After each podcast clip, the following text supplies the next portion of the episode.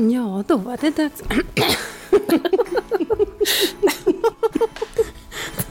Stark början. Grodor på stämmannen. When your life's been put on hold for far too long When the sorrow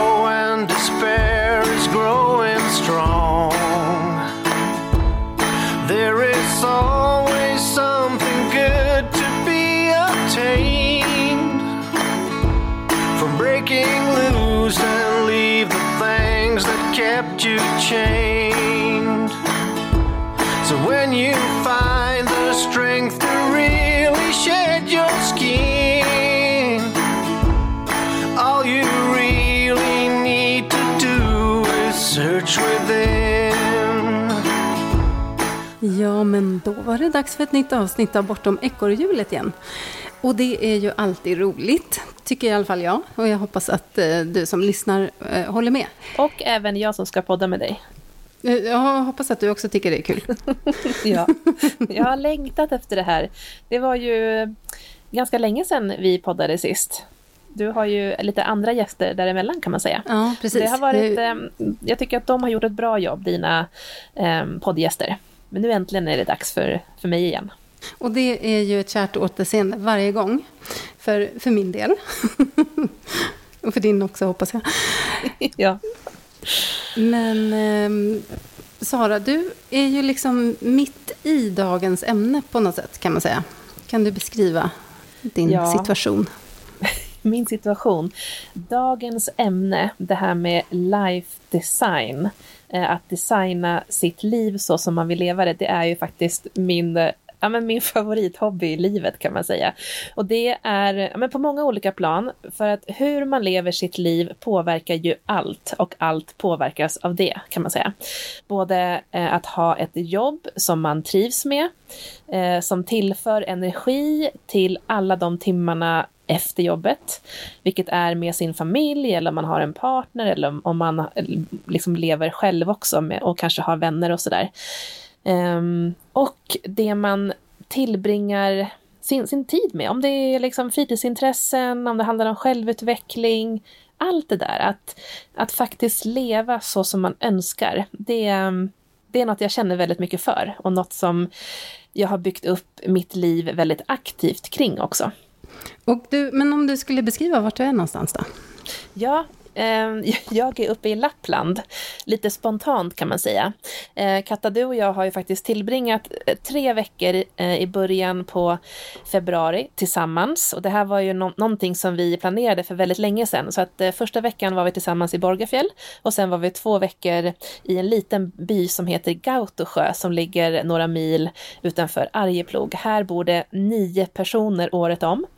Och det finns en, eh, ett camp här så att um, när det är vinter och sen så faktiskt rätt mycket under sommaren också så blir, det här, blir den här byn större och sen så kanske det bor runt 30 eller 40 personer här och det, då, då kan det bli trångt ibland.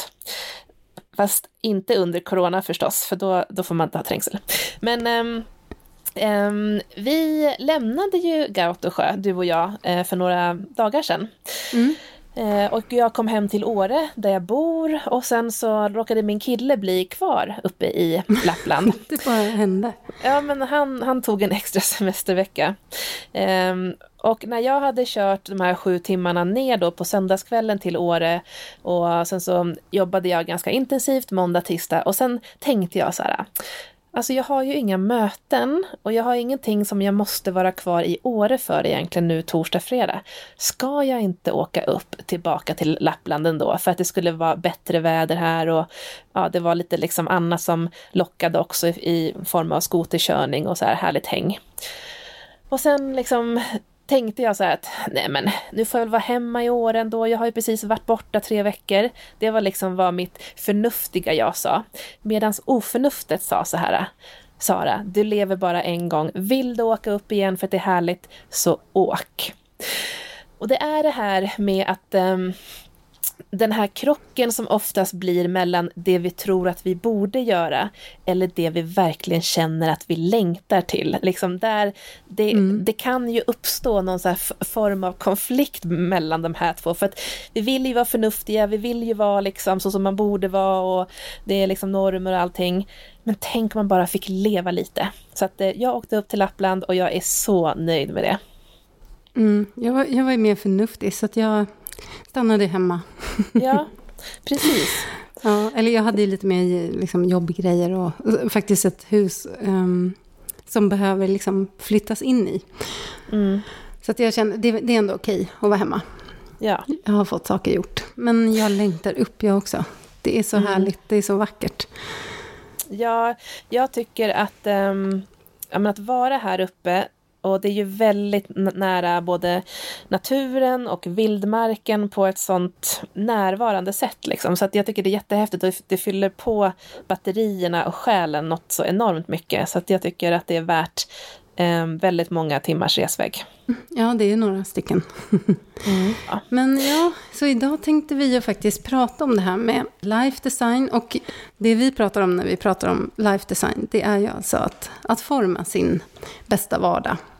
Ja, och du har ju byggt upp din digitala närvaro kring ett life design-tänk. Och då tänker jag på namnet på din blogg och på ditt Instagramkonto. Kan inte mm. du eh, berätta om hur, hur, du tänkte där? Och vad du heter förstås. Ja. Eh, jo, men det, den heter ju Bucket Life, då, min blogg. Och eh, även på Instagram så heter jag Bucket Life SC. Det, ordet bucket list har ju många hört talas om. Och det hade väl jag förr.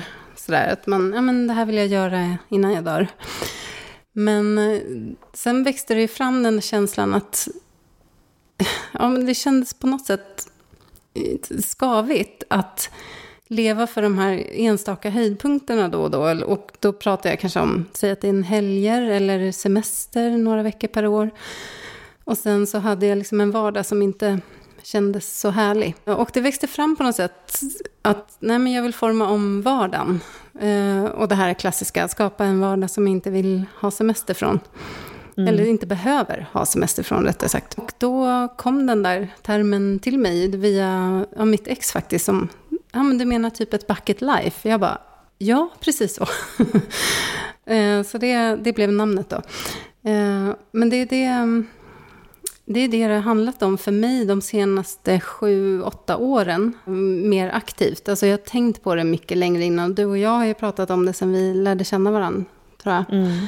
Men det är de senaste sju åren som jag verkligen har gjort förändringar och funderat mycket mer aktivt i vilka val jag gör. Och ja, nu har jag väl landat i en vardag som jag tycker är väldigt, väldigt mycket så jag vill ha den.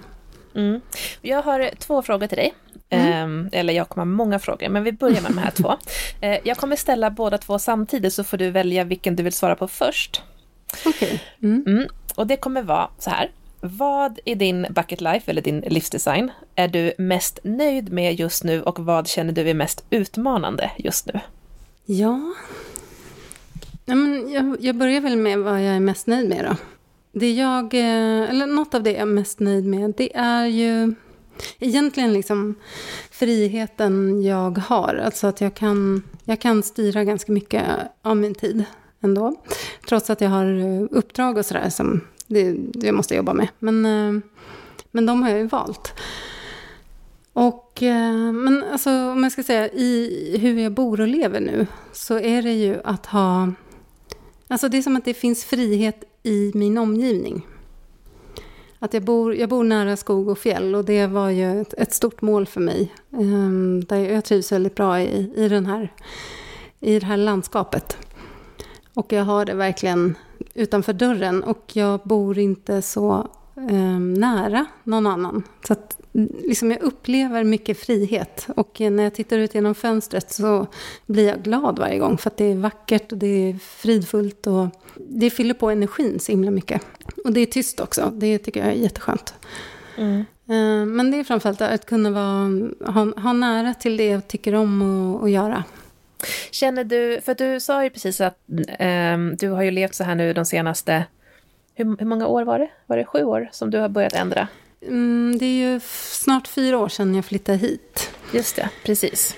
Kan du känna under de här fyra åren att värdet från just det du, du beskrev, det här med tystnaden utanför fönstret, att du blir glad när du blickar ut, att du inte har någon jättenära granne. Är det värdet konstant eller har det ändrats över tid? Mm, alltså det har ändrats i att i början så var jag liksom, ja men som när man är nykär. Jag var, jag var helt, eh, liksom, det kändes som att nej men snart måste jag nog åka hem för man får inte ha det så här bra. Mm. Man är så här eh, hänförd liksom hela ja, tiden. bara pirret och liksom, åh gud, nu mm. bor jag här och jag, jag får göra det och jag, liksom, jag ska inte härifrån. Och liksom den känslan har ju såklart lagt sig i takt med att jag har, jag har ju fått en vardag här också. Men mm. jag blir, alltså väldigt ofta, flera gånger i veckan, så blir jag liksom lika glad när jag tittar ut genom fönstret och det är vackert över sjön eller det gnistrar i träden. Och, ja, det, liksom, det finns en, en sån där lågintensiv lycka som håller i sig. Varje gång som jag är iväg och ser kontrasten så är jag väldigt glad över att komma hem. Mm. Så har inte jag kanske känt förut, utan då har det mer varit tvärtom. Att jag åkte iväg till något som jag tyckte var jättehärligt. Och sen var det lite jobbigt att åka hem. Ja. Men så känner jag inte nu, utan jag... Eh, jag tycker det, eller vi pratade om det förra veckan, för att vi har haft så tre fantastiska veckor. Och bara, nej, ja, ska vi liksom... Är det slut redan? Det gick så fort och sådär. ja. Men samtidigt så, det är ju en ganska härlig verklighet jag ska hem till också. Mm. Så det kändes lättare. och det är väl ett ganska bra kvitto då på ditt eh, livsdesignande. Just det här att du inte behöver liksom längta bort igen, utan du har haft tre jättehärliga veckor och det har jag också. Och sen så komma hem är ganska härligt. Alltså, det är det bästa av alla världar, liksom, att kunna få ha det så. Mm, verkligen det, ja, jag är väldigt glad för att, att det har kunnat bli så. Mm. Och att jag har skapat det. Vad skulle du säga är det mest utmanande då med din eh, life design just nu? Eh, VVS. Ja, jag, tycker, alltså jag förstår det utifrån att jag har eh, hört hur du inte har något vatten och du har frusit när det varit så himla kallt under väldigt lång tid. Mm. Men jag tänker ändå att det, det har mer med att du bo, alltså det huset du bor i, så att ja. det, det svaret gills inte. Nu, nej, nu vill jag, jag liksom ha ett riktigt svar här. Det var det första som flög upp huvudet. Ja, men jag tänker utifrån det här med att um, du har ju liksom klivit ur normen ganska mycket. Du har flyttat från stan, från liksom den här uppenbara karriärstegen, liksom. Från det här att ha ett hektiskt liv med jättemycket möten. Nu har du i och för sig ett ganska intensivt arbetsliv ändå. Uh, men i den här i det här skapande av ditt dröm, drömliv, vad, har, vad, vad är utmanande? Det måste finnas någonting. Mm. Men det är väl det här att eh, det är ju glesbygd eh, och det har jag valt. Men det för ju med sig vissa konsekvenser. Att ehm, eh, det finns inte lika många... Alltså det här med att, att vilja utvecklas till exempel i sitt yrkesliv också på fritiden. Så, och där kan det ju vara svårare då att hitta likasinnade. Jag tänker som du bor i Åre. Där mm. finns det, det finns många andra frilansare där. Det finns um, flera personer som jobbar ungefär med det du gör. Uh, det finns andra som är intresserade av det som du gillar att göra på fritiden. Ja. Så att du kan liksom klustra ihop dig med, med likasinnade och uh, utforska, eller man ska säga. Och det kan väl jag sakna här. Um, Absolut, jag, jag, tror att där, um, det är väl en ganska stor skillnad, för Åre är ju lite grann som ett mini-Stockholm um, på många sätt. Att, mm. det, har, det är en sån här melting pot av liksom ungefär, eller ganska eh, en ganska lik grupp av människor. Liksom. Eh, och vi har ju så här breakfast clubs och det är inspirationsträffar och mycket entreprenörsanda och väldigt, så här, väldigt aktivt, vilket eh, också är väldigt utmanande ibland. Men det här med liksom, kreativiteten och erfarenhetsutbytet, det, det finns det i alla fall ingen brist på om man säger så. Nej, och det har jag löst genom att eh, ha workations här eller åka till dig i Åre. Um, och sådär. Men nu är det lite mer begränsat hur, hur man kan göra det just nu. Mm. Um, och då, då, börjar, då känns ju det mer. Mm. Att, och särskilt liksom när jag jobbar hemma och inte träffar mina kollegor. Så ja. ja då, då kan det bli glest, liksom, mm. i den negativa bemärkelsen. Men där, där kan jag ändå känna att eh, en konsekvens av corona är ju att väldigt mycket av den digitala utvecklingen i vissa aspekter har gått snabbt. Det här med att ja, men allt mer eh, sker via digitala eh, möteskanaler till exempel, som att det är allt fler möten via Teams eller man kan gå utbildningar och liksom workshops digitalt istället. Så att den delen känns det som att det har blivit ja, men det har blivit lite fler möjligheter, fast man måste också ta an allt det också då. Um, just det här att, att allting sker inte alltid så fysiskt, utan att man liksom mm. kan ses digitalt på ett helt annat sätt. Jag har gått lite så här lavinutbildningar di dig digitalt och sen så har jag äh, hängt på Clubhouse nu i olika rum utifrån content-skapande exempelvis eller hur man ska plåta vildmark på ett mer kul sätt och sådär. Mm. Ja, men det, det är ju faktiskt en stor fördel, för man känner ju ändå att man får utbyte då, även om man inte de facto har suttit vid samma bord och pratat. Ja, precis. Så det, ja, det, absolut. Sen jag måste kasta mig in i Clubhouse lite mer. Jag har inte hängt där så mycket. Men jag kan tänka mig ja. att det finns lite intressant.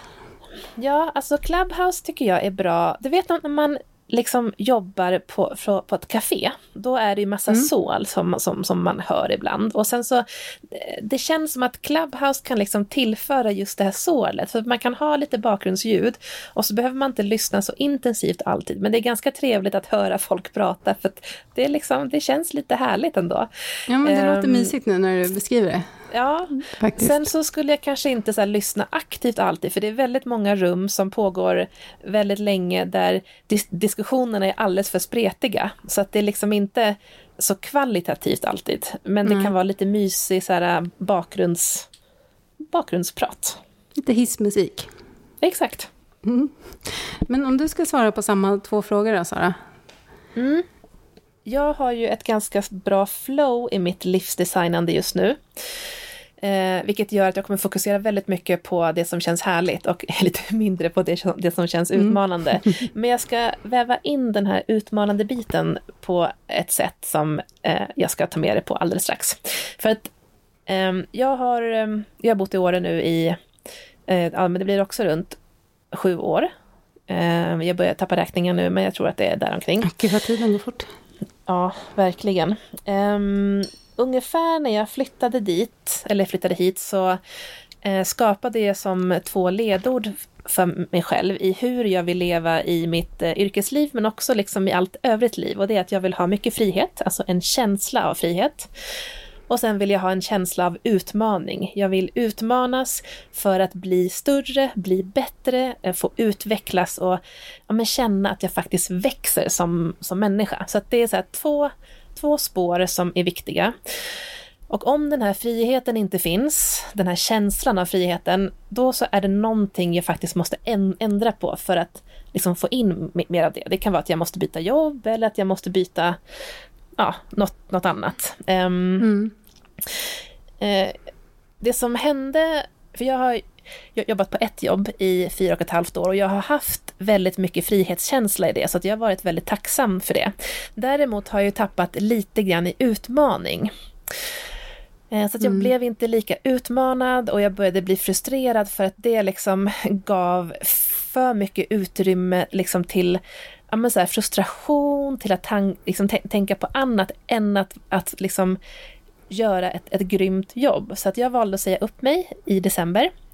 Ehm, jag sa upp mig utan att ha nästa jobb klar och det kändes som en ganska vågad sak att göra eftersom det var så mitt i corona och det är vi ju nu också. Eh, och jag hade inget an annat jobb klart och så var jag så här, ah, ska jag stanna kvar bara för att marknaden är så extremt osäker nu? Men jag vägade liksom att lyssna på den eh, på den rädslan. För att det finns alltid något som, som är så här att, nej men ska jag göra det här nu, det är ju så bra, eller du vet så här, mm. det är liksom aldrig rätt tid, eller det är alltid rätt tid. Det är så här, liksom ens glas halvfullt eller halv, halvtomt. Men det, jag, jag, tänker att det är halvfullt. Um, så jag sa upp mig uh, utan att liksom riktigt veta vad mitt nästa steg skulle bli. Och när man, när man liksom är fri, då händer ju en massa saker. För att man börjar ju nätverka på ett annat sätt. Man börjar mm. liksom uttala saker högt och det liksom uppstår något. Eh, liksom en, Ja, och sen så en, en annan vibe och sådär. Så att um, jag hade möte med massa personer, um, fick faktiskt lite olika erbjudanden. Um, och det landade i att jag nu har skapat en vardag med ar arbeten som ger mig mycket mer pengar än förut. Uh, det kommer ge mig mer jobb än förut, men det kommer också ge mig väldigt mycket mer frihet än förut. Och det är det som är så det häftigt. Det låter som en sån där Kinderägg. Hur är det ja, möjligt? Tre i ett. Nej, men det är det som är så häftigt att, um, att känna det, att, att jag kommer få mer utmaning, men också mer frihet. Så här. Och hur, hur går det ens ihop? Eh, så att eh, jag känner att 2021 har gett mig väldigt bra flow i mitt eh, livsdesignande. Så att jag ser fram emot att lev levla upp på det här och att, ehm, att få liksom leva mer i det. Vad är det Sen, då som är lite utmanande i det? Mm, ja, precis. Ja, men utmaningen är att jag har... För jag tycker så här att när man pratar om att liksom att flytta sig bortom ekorrhjulet så handlar det ganska ofta om att man, man, man vill downshifta. Man vill jobba mindre, leva mer långsamt till exempel. Och sådär. Det är liksom att lev levla ner. Men jag vill ju levla upp. Jag flyttade till Åre för att jag ville jobba mer men också återhämta mig, mig mer. Och jag kände att men det här är ett ställe där jag kan få både och. Att just de här återhämtningstillfällena och vad som faktiskt ger mig energi in, det är mycket lättare att, att liksom få, få till det här. För att mm. um, men, fjället är ju utanför dörren. Jag, jag, jag behöver inte liksom Eh, åka massa bil för att komma till, till mitt space. Jag behöver inte vara i köer, jag behöver inte trängas med andra människor. Utan det är bara där. Det är liksom rakt utanför min dörr. Och det är en jättehäftig känsla. Så att allting är väldigt nära, det är väldigt enkelt och det ger en återhämtande effekt väldigt, väldigt snabbt. Um, så att det som kan bli utmanande nu, men som jag också ser en väldigt stor potential i, det är att jag kommer alltså jobba mer än heltid. Men eftersom jag har den här stora friheten att kunna anpassa mina tider eh, och eh, alltså mitt arbetsliv på mm. ett mer flexibelt sätt så finns det också mycket mer chans till att återhämta mig. Så att det kommer vara mer play hard och mer eh, work hard. Mer mm. av allt. Och jag som känner dig vet ju att det här upplägget, det är ju som klippt och skuret för dig. Jag tror det. Eh, och jag kommer alltså jobba med tre olika uppdrag samtidigt. Så det är det, det, det, som är. Så det är liksom tre stycken deltidsuppdrag som på papper pappret blir kanske 120 procent, kanske till och med uppemot 130 ibland. Men det kommer inte vara statiskt, utan det, det kommer liksom vara olika intensivt i olika tidpunkter. Um, och så kommer det ge massa energi. Jag kommer få mycket så input till, alltså mellan mina olika uppdrag också. Så att det, jag ser fram emot det. Det kommer bli jätteroligt. Mm. Det är grymt kul att känna att man får ihop det där pusslet och känner sig Alltså vi, vi pratat om det, du och jag, förut. Jag vet inte om jag pratat om det i podden. Men det ligger ju någonting väldigt häftigt i, alltså om man nu är en, en som gillar förändring och, och liksom mm. utveckling sådär. Så det här med uppbrott och nystarter, ja. det är ju jävligt coolt alltså. Det, ja. det händer något i det. Det är som en injektion.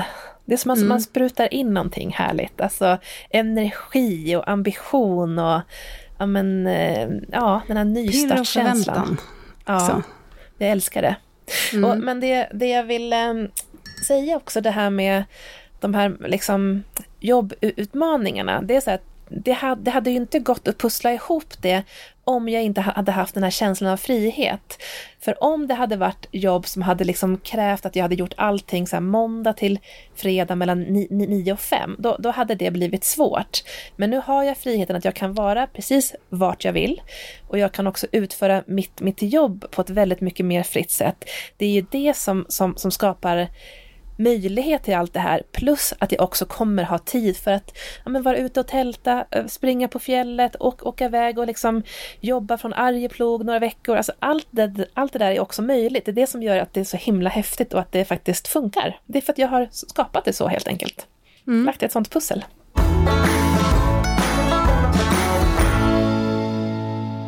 Jag tror när man själv funderar över sin life design eller så här, hur, hur skulle min bästa vardag behöva se ut? Det är ju att fundera över sina egna hörnstenar eller drivkrafter. Så där. Du nämnde ju att frihet och utmaning eller utveckling är väldigt viktigt för dig. Ja. Har du några fler sådana hörnstenar som du bygger på? Nej, jag har valt att bara ha de två. Eh, bara för att det ska vara tydligt och enkelt. Jag tror att om, om det blir för, för mycket, då, då, då blir det lite för snårigt. Um, mm. Men däremot har jag valt att fatta väldigt aktiva beslut. Att, att om det inte passar mi, mina liksom ledord, då, då är det inte rätt. Och att vara väldigt krass i det. Vara väldigt mm. liksom, tydlig i det också. Och jag är van vid att sätta mina gränser eh, och att faktiskt tacka nej och att tacka ja på ett väldigt, väldigt aktivt sätt. Jag tror det är viktigt att, att man liksom dels först identifierar, men vad är mina hörnstenar? Vad är viktigt för mig? Är det, är det relationer, är det familjen eller är det utveckling eller frihet eller vad det nu kan vara? Men också att sen verkligen använda det som beslutsunderlag. Alltså, mm. för det, det, kan ju hända att man får ett erbjudande som är väldigt smickrande. Så man kanske hoppar på bara för att wow, jag fick den här frågan. Så här, men egentligen så lirar det faktiskt inte mm. helt eller kanske bara delvis med, med det du egentligen går igång på. Mm. Och där tror jag att det är viktigt att ta fram de där hörnstenarna och liksom ha dem ja, som precis. beslutsunderlag. Vad har du för hörnstenar? Ja, men de är väldigt lika dina. Alltså frihet och utveckling, eh, definitivt. Och sen, eh, sen har jag också det här med naturen. Som är, det är viktigt för mig att, att ha det nära. Och alltså för mig blir natur åt liksom vildmark, kan man väl säga. Jag gillar eh, den känslan av att, att ha vidder framför mig som... Alltså, jag, visst, jag kan få en, en, Vi har pratat om det här att söka en känsla snarare än ett specifikt begrepp, eller vad man ska säga. Alltså, mm. är, det, är det en gård jag vill ha eller vill jag vara nära djur? Mm. Liksom. Men, men jag får inte samma känsla i, i en eh, liten avgränsad skog, till exempel, som jag får när jag går i en, en uh, skog som jag vet pågår mil efter mil efter mil och det är inga människor där. Och det, det har med den där frihetskänslan att göra, som återkommer för mig. Får samma känsla liksom på fjäll och vid ett hav. Att, ja, men också av att vara på platser där inte alla är, eller när inte alla är där. Alltså jag kan få samma känsla av att åka runt i Stockholm på nyårsdagen tidigt på morgonen. Mm, att jag liksom ja. har stan för mig själv. Jag, jag gillar den känslan väldigt mycket. Mm. Och jag tror att många av mina val har handlat om att komma dit. Till den känslan mer eh, på daglig basis. Kan du ge exempel på något eller några beslut som du har fattat utifrån dina hörnstenar som har varit så här, din, inte de här stora utan mer liksom vardagsbesluten eller ja, något ja. lite mindre liksom?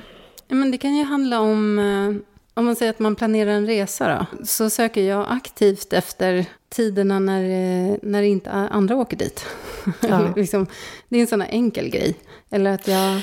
Alltså vet du, jag älskar ju så tanken på Gotland i maj, jag älskar tanken på Gotland i oktober, eller ja. vara på västkusten i november när det är så grått och bara alltså, trollskt och drömskt. Ja, jag skulle ett... precis ta faktiskt det här med typ havet i november som ja. exempel. Att, att jag... Men men jag drömmer verkligen inte om västkusten i juli, eller Halmstad i juli, eller Gotland i juli. Alltså det, det är det värsta jag vet. Mm. Just för att, så att, ska jag trängas med alla andra, jag kommer få en helt annan upplevelse. Alltså det är verkligen två olika, mm.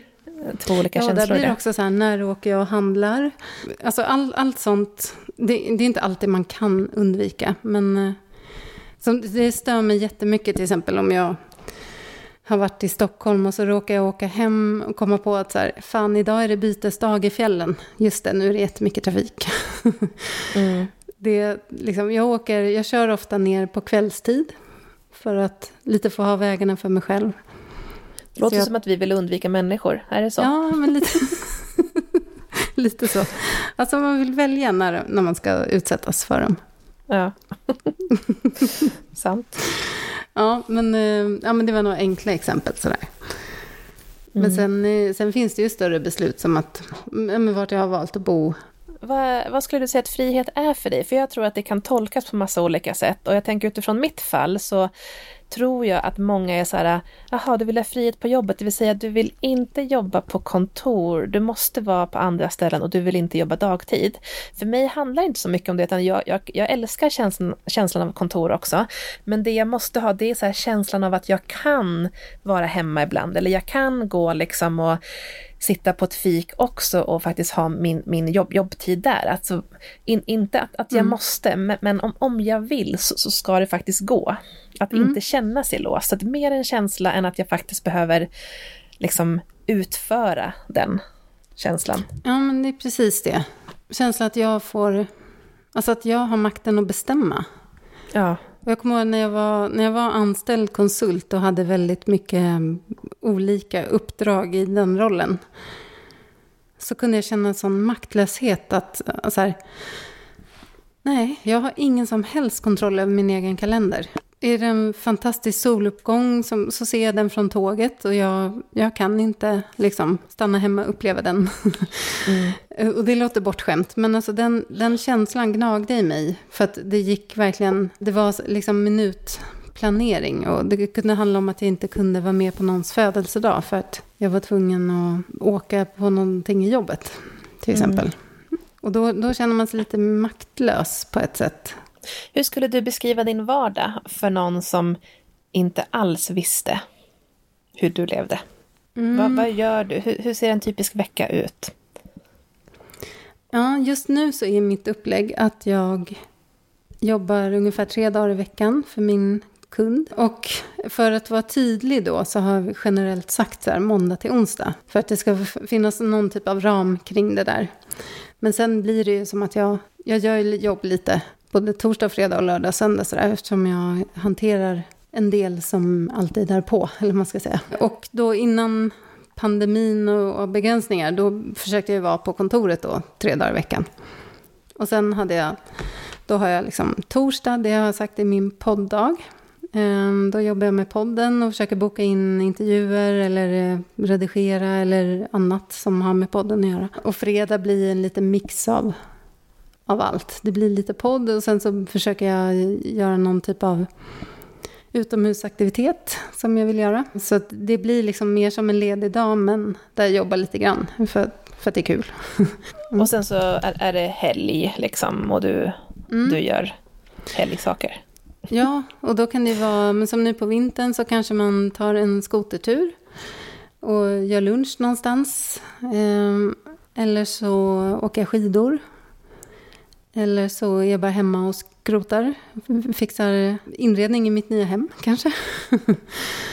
Ehm, Och sen så är det ju ofta, det är lite grejer att fixa på gården sådär. Eftersom, ja, det, det kan vara se till att det blir snöröjning eller sådana saker, mer praktiskt. Alltså, en vardag på gård innebär ju lite jobb med, med sådana praktiska saker.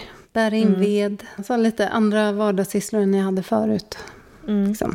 Men och utifrån den här life design-tänket, för när, när du bodde och jobbade i Stockholm och även när du bodde i Norrköping och jobbade i Stockholm, då hade du ett heltidsjobb, eller hur? Och liksom Mm. hade en, en heltidslön. Men nu, nu kör du ju eget så att, och har en deltidsroll, eller hur, Mm. hur liksom, mm, det är så det funkar. Ja, precis. Jag hade ju som mål när jag flyttade hit att jag skulle jobba 50 procent och sen utforska mina hobbys 50 procent ungefär. Alltså, vilket härligt mål! ja. Va, vilket lyxigt, så här, Ja, livslyxigt. Då vill jag liksom lägga tid på att utveckla bloggen och, och sen kom ju podden till i, i det, den mixen.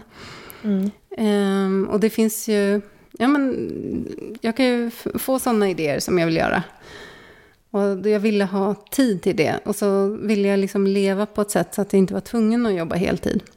Jag och en kompis pratade om så här, unn, att unna sig häromdagen. Och vi pratade så här att ah, alltså man hamnar ofta i att man unnar sig en tårtbit liksom, eller något annat mm. här, som är så här, ätmässigt gott. Men att unna sig att jobba halvtid och att utforska sina fritidsintressen, det är det ju ultimata unnet i livet. Ja, verkligen. Och det, för det är också det här, det är inte så att jag skulle jobba halvtid och sen vara ledig, utan alltså då vill jag ju jobba fast med andra saker. Ja. Mer lustdrivet, sådär. Ja. Och jag tror att det, det var skillnaden som blev eh, som jag fick till då, att jag liksom hade tid att utforska. Det var därför den här podden kom till, till exempel. Mm. Ja, det har ju, nu har jag jobbat väldigt intensivt i två år. Eh, och, och medvetet då, alltså, då var det fokus bara på mitt uppdrag. Mm. Men nu har jag liksom tagit tillbaka lite det här att, att ha tid för andra grejer som jag vill göra. Skulle du säga att du utifrån ditt storstadsliv, eh, har du levlat ner eller har du levlat upp? Gud, då, alltså från när jag var anställd i storstad så har jag levlat ner. Alltså om man ska säga i, i arbetsbelastning och tid. Och, för då gjorde jag ju faktiskt typ ingenting annat än att jobba och pendla. Nej, jag skulle säga, men samtidigt så har jag, jag levlat upp på mina egna intressen. Ja. Och har ju i perioder levlat upp jobbmässigt också. Alltså om man ska säga i arbetstid. Men det har inte känts så. alltså för att jag har en annan fritid nu. Ja, just det. Väldigt oklart svar på din fråga. men, ja, men jag, jag mår ju bättre. Jag är, jag är sällan liksom stressad. Mm. Och det var jag hela tiden då. Kan du känna, för att jag kan känna att när jag är väldigt mycket ledig, nu är jag sällan väldigt mycket ledig, men när jag är det, så är det som att jag blir seg i huvudet, för jag tycker om att känna mig alert. Därför behöver jag lite så stimulans i form av utmaningar, saker att tänka på, något att klura på liksom. Um, så att jag skulle um, jag skulle nog inte kunna flytta någonstans där jag inte fick den stimulansen. Sen så kan den komma i massa olika former. Det finns ju liksom utmaningar som man kan hugga tag i överallt. Eh, men just det här att jag behöver liksom mycket mental aktivitet. Och jag har ju skapat det genom att jobba mycket eh, med väldigt så här självvalda saker. Eh, och nu är det de här tre uppdragen. Sen har jag min, min blogg som också är liksom en, en inkomstkälla. Och det har liksom alltid varit viktigt för mig att så här, liksom vara alert i huvudet som, som det då blir. Eh, mm. Nu glömde jag bort vilken fråga jag skulle ställa till dig. Men det är väl mer liksom din reflektion på det. Alltså jag har ju också det behovet. Eh, att känna att, att man är med i matchen på något sätt. Det är väl det där med mm. utveckling. Eller så här, att inte stagnera. Ja. Där, jag vill inte stanna av liksom, och bli... Mm, liksom, och särskilt så här, ja men nu har jag flyttat hit och konkurrensen är mindre, betyder det att jag blir sämre gradvis? Och det vill jag inte, utan eh, där vill jag också hålla mig ajour och alert. Liksom. Mm. Men däremot så kan jag ju känna att jag behöver den där helt bortkopplade tiden. Um, särskilt för jag har ju också haft en utmattning som har liksom påverkat hur mycket jag kan hålla i huvudet samtidigt. Och att då kunna så bara gå ut på fjället och göra ingenting, eh, inte tänka så mycket, utan bara vara i det. Det, det liksom fyller på mina reserver på ett väldigt bra sätt. Och jag blir inte rastlös av det, utan det tankar energi. Och jag behöver den järnvilan, tror jag. Eh, så därför trivs jag med att bo här, trots att jag liksom kan sakna de där andra delarna. Men för att det är så lätt att stimulera sig hela tiden. Och när jag gör det så, när det blir för mycket input, då kan jag tappa min output, om du förstår vad jag menar. Att jag behöver liksom processa också. Och, ja, men så, jag brukar säga att jag behöver ha lite tråkigt. Mm. Att hjärnan ja, blir liksom så här, hallå, nu får det hända något. Och då kommer det idéer och då kommer det liksom... Då kan jag dra analyser av det jag har fått in. Så därför passar det mig tror jag att, att bo så här. Att det, när jag väl är hemma så är det inte så mycket intryck utanför dörren. Det är avskalat.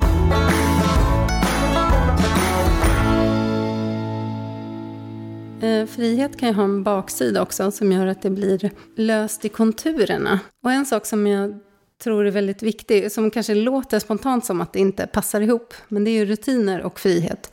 Men som till exempel nu när du har väldigt fritt i var du kan jobba någonstans, men du har mycket du ska leverera. Ja.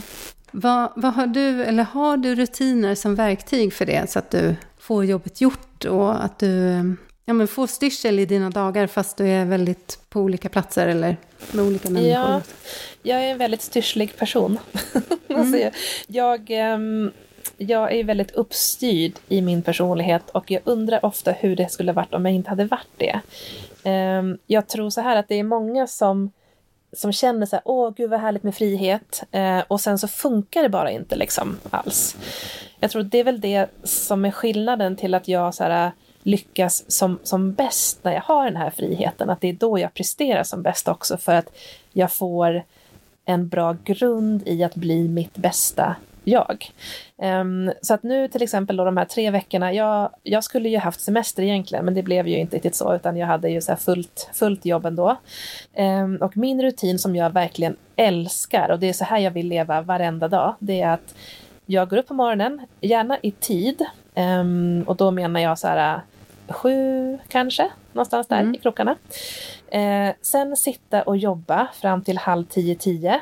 Um, och det är ganska skönt med det här morgonjobbet och jag älskar just den här morgontimman som är lite grann före alla andra. Det är något mystiskt mm. härligt med den. Man liksom känner att man liksom ligger steget före och det är ingen som ringer, det är ingen som mejlar, det är ingen som, som stör utan det är en så kreativ tidszon liksom, där man bara skapar och bockar av. Eh, sen mellan 10 och 3, då var vi, vi ofta ute. Det är också liksom, mm, då så dagsljuset finns ute där, så det är ju liksom optimalt för att vara ute, eh, få röra på sig, få ja, men, ha en tid där man kanske undermedvetet tänker på jobbsaker eller utmaningar fast man inte utför något. Men det är så här hjärnarbete utomhus, det är det bästa liksom, den bästa kombon. Mm. Och sen att komma hem runt 3-4 och ha lite jobbtid tid fram till 7-8 igen. Liksom. Alltså, jag älskar ett sånt dagsupplägg. Det är mitt absolut bästa. Um, och det var så vi, vi levde måndag till fredag. Um, I mitt liv så har jag också ganska mycket jobbtid även helger och jag tycker det är härligt. Um, och jag tycker att det funkar eftersom jag har väldigt mycket fritid varje dag. Uh, så att jag är ingen person som har haft någon särskilt lång semester. Jag tror min senaste semester som jag hade under många veckor, det var när jag åkte till Thailand i sex veckor 2006. ja, det är ett tag sedan. Jag, ja, det är några år sedan. Så jag har liksom inte haft någon riktig sommarsemester. Jag har inte haft någon vinterledighet heller, utan jag har rest jättemycket. Jag har varit och hälsat på kompisar i Colorado, jag har varit lite överallt. Men jag har alltid jobbat och jag har gillat det. Eh, just den här kombon att få jobba lite alltid och vara lite ledig alltid. Mm. Den har funkat bra och det är så jag älskar att ha det. Och jag, jag, tror att det som gör att, att, att det funkar, det är att jag är väldigt uppstyrd. Jag har mina liksom, listor på sånt jag måste utföra, sånt jag ska styra upp och liksom allt sånt. Så att liksom det, allting är väldigt tydligt. Ja, och jag, jag, tror verkligen att det är något som behövs för att få, jag menar, få saker på plats. Så behöver man ha rutiner. Ja, precis. Det får inte bli för löst i konturerna. Och Nej. Och att man har sina verktyg. Alltså det här, så här jobbar jag. Ja, och no några tips på sådana verktyg det är ju att eh, planera alla möten till klockan 8, 9 eller 10. Eller klockan 15 och 16. Just för att skapa det här spacet under dagen att få vara antingen utomhus och vara kreativ i det. Eller att liksom ha så här mer så här egen arbetstid. För att det som stör i min jobbrytm, det är om jag har ett möte 9 och så har jag ett möte 11.30. För att tiden så här, me mellan 10 till lunch, det blir liksom ingenting av den. Det blir bara liksom, mm. alltså allting blir väldigt upphackat. Så skapa bra arbetssjok. Mm, jag tror det här boxa tiden. Ja, precis. Så det är ett tips. Ett annat tips är att använda sin auto-reply och säga så här att Just nu är jag inte vid min dat dator. Jag återkommer till dig imorgon eller liksom efter fem. Alltså använd den aktivt för att det är ganska stressande att känna så här att jag borde kanske svara, det är kanske någon som har mejlat och bett om något. Alltså den här undermedvetna stressen och så då, dåliga samvetet, det, det tar jättemycket energi. Mm, det här med tydlighet, det är så viktigt. Ja, precis. Det har nog varit min utmaning liksom mm. tidigare. Och sen så i höstas då så, så började jag med det mer aktivt. Ja. Att liksom, det är de här dagarna hur jag huvudsakligen jobbar. Eh, sker det något akut så är jag såklart tillgänglig. Liksom. Men, mm. och, och att faktiskt sätta ett autoreply då. Mm. För det, då sätter man rätt förväntan. För det, man blir väldigt stressad av att veta att det ligger mejl där i inboxen och någon förväntar sig att man ska svara. Liksom. Ja, att någon väntar på en, att någon inte är nöjd med, med att inte ha fått svara. Alltså den, den är jättetuff, den mm. känslan. Eh, sen mitt sista tips, och det här tror jag kan vara lite individuellt, men jag älskar att skriva ner så här, med penna, för då är det som att då har jag skrivit ner det och då behöver jag inte komma ihåg det och det frigör också så mycket mentalt space. Så där skriver jag ner liksom dagens eh, att göra-lista, allt jag behöver komma ihåg. Du vet, allt, allt, allt. Skriv ner i min kalender, i ett block. Älskar så här, en riktigt härlig penna och ett riktigt härligt block. Det är mina bästa mm. verktyg Verkligen ja, så det bra. Är, det är någonting med att skriva för hand faktiskt. Ja, det är härligt. Det har något. ja, precis. Så det, det, eh, det är mina topp tre tips och min eh, all, toppvecka ut, utifrån jobb och sådär. Hur, hur, eh, vad, vad, vad har du för liksom, tips eller vad, vad är din ultimata arbetsvecka utifrån dina hörnstenar och, och allt du måste göra? Ja, men det är nog när jag lyckas um jag lyckas boxa tiden. Det kan lätt bli för mig att jag glider in och börjar liksom, det kommer ett mejl och så börjar man jobba med det och sen så bara, ja men just det, jag ska göra det här också. Och, och där har jag verkligen behövt aktivt jobba eftersom jag, eh, jag tror jag liksom av naturen inte är lika styrslig som du. Mm. Utan jag har verkligen behövt hitta mitt sätt eh, att ha rutiner och verktyg. Mm. men bland annat då att, att vara tydlig i förväntningar och vara tydlig med när man inte är tillgänglig. Den, eh, den är jätteviktig. Men sen för mig själv också. Jag tycker det kan vara bra att lista saker, men också dela upp det i, liksom, okej, okay, men det här tillhör det här, det här tillhör det här och det här är liksom privat. så att man har, så inte allting blandas ihop i samma skål. Utan, och sen så ha olika tidsfönster där man försöker huvudsakligen jobba med, med den grejen. Och sen behöver jag själv bestämma mig i förväg för om jag ska ta mig ut när jag jobbar hemma. Ja. Alltså jag behöver liksom nästan så här, imorgon ska jag till fjälls. Mm. Eller jag ska ta en lunchpromenad. För det är så lätt annars att det inte blir av. Eh, att jag mm. bara jobbar på. Men jag håller med om det, att man måste verkligen boka in det på samma sätt som man ska boka in ett möte med sin chef. Liksom. Mm. Och det är ju eh, Alltså det är ju ganska lustigt för det är ju en form av så här självledarskap och det är verkligen att liksom leda. Så att eh, det, det är ett bra tips. Ja, och, och oavsett så här, även om det handlar om helgen så är det bra att planera det i förväg och inte vakna upp på morgonen och så här, ja men jag ska ut idag och undra vad jag behöver eller... Ja, det där är mitt värsta. Alltså om, om jag inte hade haft en helgplan, då hade jag vaknat och så hade jag varit så här, vad ska jag göra idag? Jag kommer inte på något, men jag vill ut, men jag har inga idéer. Alltså det, det är så svårt för mig, jag kommer aldrig på någonting. Nej. Och då blir det också en skitdag. Så att jag, jag, jag, måste nästan ha en plan så här att ah, imorgon är lördag, det ska bli sånt här sånt här väder. Ja, men då är nog den här stigen fin, eller det här vindskyddet kommer vara härligt. Så jag måste alltid ha en sån plan också. Mm. Jag är lite för styrslig tror jag. Det underlättar. Särskilt mm. om man mm. då ska göra det med någon annan. Så annars bara, ja men vi hörs efter frukost och så helt plötsligt är klockan tolv och dagsljuset ja. är snart borta. ja, men då får jag panik. Mm. då blir jag stressad. Ja, ja så det, det, det är väl också en sån här lifehack. Men det, det gäller väl liksom för vardagen också. Att, mm. att försöka säga, vad vill jag få in? Och att, att det här att sätta rutiner, jag har ju tjatat om det, med min morgonritual. Ja. För då behöver, den behöver jag faktiskt inte tänka på kvällen innan, utan jag bara gör det. Och du har ju yogat, visst är det det som är din morgonritual? Va? Ja. Mm. Kan inte, för du har, ju, du har ju gjort det, är det två år snart? Ja, ett och ett halvt då. drygt. Och när skulle du säga, hur många dagar in i din praktik eh, blev det här något som du aktivt behövde tänka på att komma ihåg och när blev det något som bara du längtade efter, något som bara hände för att det var så självklart? Alltså den där magiska gränsen, man brukar säga att det tar tre veckor att sätta en ny vana. Det var nog här, efter tre, fyra veckor som... Alltså jag längtade efter det innan dess. Men det var fortfarande inte en så självklar vana. Om man ska säga. Jag är lite sugen på att dra igång en sån där 21 dagars, så att ba- bara gå upp och göra det. Mm. Eller 30 dagars. Eh, Tänker du yoga då eller något annat? Ja, jag tänker något spirituellt. Det kan vara Ja, men eh, något lite yogaaktigt, absolut. Eh, jag hade helst velat ha en, en mix av yoga och meditation. Typ Mm. så här 20 minuter. Eh, jag kanske ska skapa det. Men, eh, för jag vill ju börja meditera. Vi Mm. kanske ska peppa varandra i det här då. Du börjar yoga eller så här. Jag, så testar vi. Sätter det sig Ja. efter 21 dagar.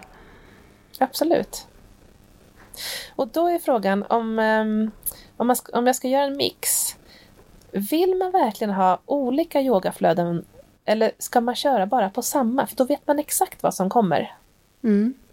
Ja, det Hur kan du enkelt. Jag hade ju kanske två, tre, fyra olika pass som jag återkom till väldigt ofta. Så att om, om jag ville ha ett mer fysiskt så var det just det passet som jag gjorde. Just det. Och, och då fick jag ändå den effekten lite. Plus att det var väldigt kul då att känna förändringen. Mm, Så här, Oj, absolut. nu orkade jag det här. Det gjorde jag inte första gången. Vet du, Katta? Mm. Det här ska jag dra igång. Jag Kul. ska eh, börja med den här eh, ritualen på morgonen. Från och med den första mars.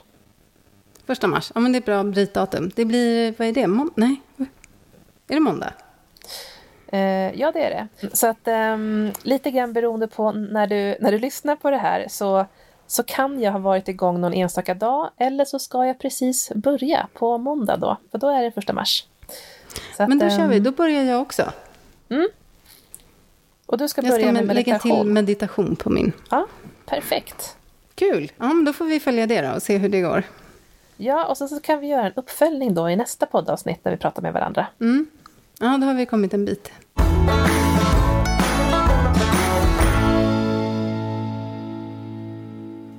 Jag har ju bloggat ganska mycket om min livsdesign och hur jag liksom eh, hur jag kom på hur jag ville leva.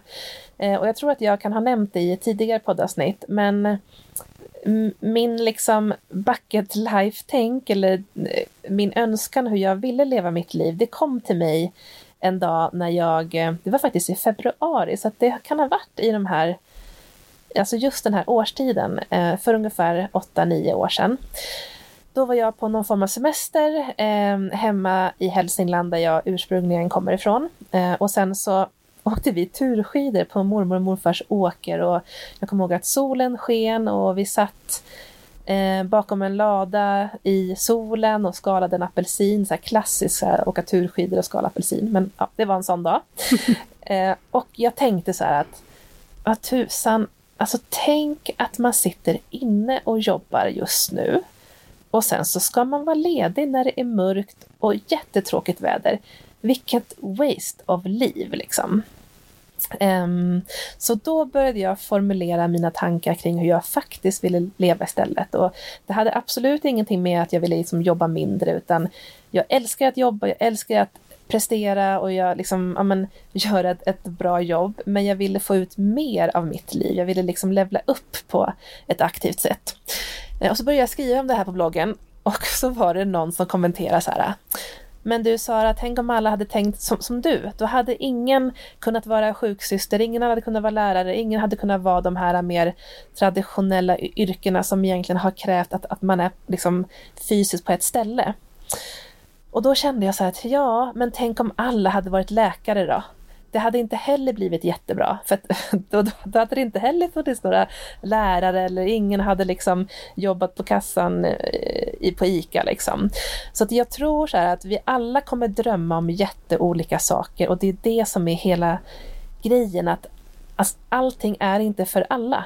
Um, och det är en ganska skön insikt ehm, och något som faktiskt gör utrymme ännu mer för att verkligen följa sin livsdröm. För att din dröm kommer inte vara exakt likadan som, som din grannes eller din chefs eller din bästa vän. Så det är det som gör det hela så himla härligt. Mm. Att vi är olika. Mm, det är den där vikten av att, att hitta sina hörnstenar. Ja, precis. Och eh, det är lite roligt trivia kring, för det där blogginlägget minns ju jag väldigt tydligt. Jag Mm, följde dig ja. då, jag hade aldrig Ja. träffat dig. Nej. Det satte ju igång mycket av det här hos mig. För jag, Mm. jag satt på ett kontor och läste det där och hade exakt samma känsla. Och bara kände mig instängd och, och låst i det här. Jag kommer ihåg att jag hade skrivit något, jag hade en annan blogg då, men jag hade skrivit ett blogginlägg som hette Måndag, fredag. Eller något så här, att, Mm. Gud, ska, är det så här livet ska vara? Ska det bestå av måndagar och fredagar? Ja. Och sen så läste jag det där inlägget och bara, jaha, man får tänka så här. Och liksom man kan göra på det här sättet. Det, var liksom, det väckte någonting i mig. Så det var väldigt kul att du tog upp det, för det var ett viktigt blogginlägg för mig också. Ja, men det, ja, men det var liksom starten på allting. Och jag tror att ja, men den insikten om så här, hur man faktiskt vill leva, det är någonting som, som väcks och sen så är det ju verkligen någonting som utvecklas. Det är inte statiskt heller. Nej. Så att verkligen liksom börja öva sig på att lyssna inåt, för det är inte helt självklart och det är inte jättelätt alltid, utan att liksom det, det är en, övningsgrej att liksom faktiskt känna så här, vad är det jag mår bra av, vad är det jag känner mig tillfreds av, vad är det jag får energi från och att börja liksom lyssna på det, eh, ref, reflektera liksom kring allt sånt också och faktiskt göra utrymme eh, där för det. Det, det är en, en, en väldigt god start. Och sen så är det inte en spikrak resa framåt. Utan eh, ja, men, saker uppstår, livet sker, allting går inte jättefort. Eh, jag kommer ihåg mina första fem år när jag fly- flyttade till Åre. Då så pendlade jag jättemycket mellan Stockholm och Åre. Jag tror jag åkte ner till Stockholm varannan vecka och det var också en jättekul tid i, i, i mitt liv. Men, men det är liksom långt från mitt, mitt liv nu, idag. Så att mm, drömlivet kan vara på en massa olika sätt vid olika tillfällen helt enkelt. Ja, det skiftar ju med hur vi utvecklas, såklart. Ja, verkligen. Det var, har vi tömt ut det här ämnet, va, Sara? Jag tror det, i alla fall till nästa gång. Mm. Det här är ett ämne att återkomma till ofta tycker jag. Ja, verkligen. Det, det gör ju vi ofta. Ja, Vad ska du göra nu? Ska du gå life designa skiten ur ja. din Lapplandshelg? ja, men precis. Nu är det ju kväll. Vi har varit ute nu under dagen. Eh, när vi spelar in det här så är det torsdag.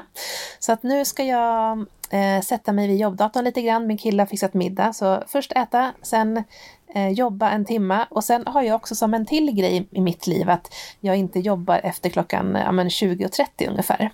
Så att jag har ungefär en timme på mig. Sen ska jag stänga min jobbskärm och bara ha det gött. Så jag är redo imorgon igen.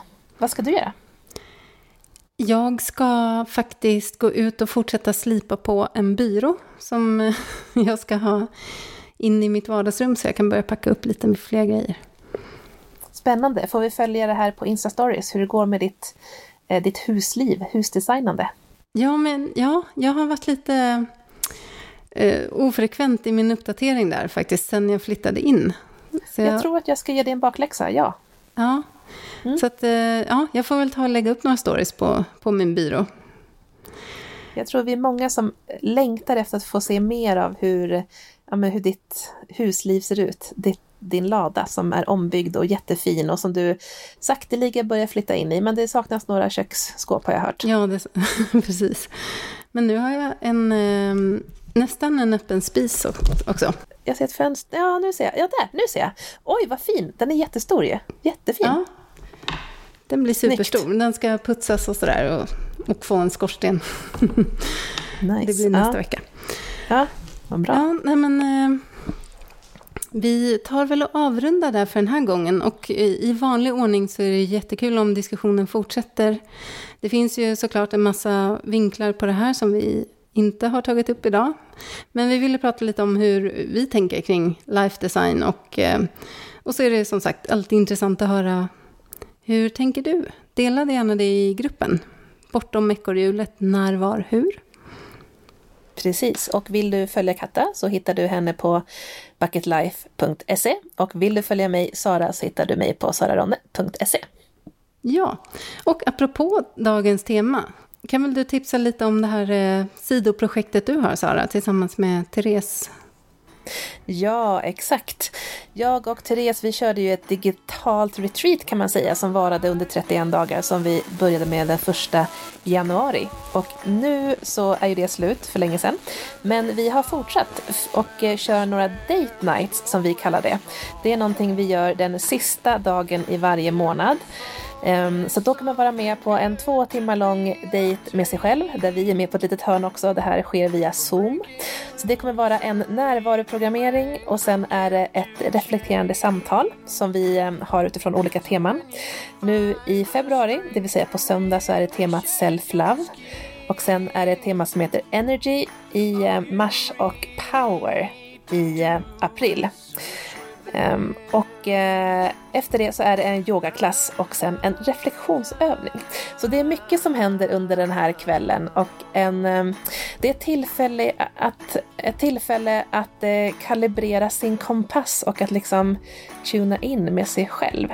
Mm. Och om det är någonting man ska investera i så är det att hänga mer med sig själv på ett kvalitativt sätt. Och um, under vägledning av två väldigt uh, kompetenta kvinnor på det här området då. Du och Therese som eh, har kontot Yoga Stories på Instagram.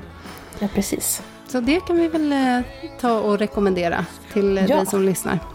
Det tycker jag ni ska vara med på. Bra, men då så. Då ska jag släppa iväg dig Sara på lite mys i Lappland. Ja, så hörs vi snart igen. Ja, det gör vi.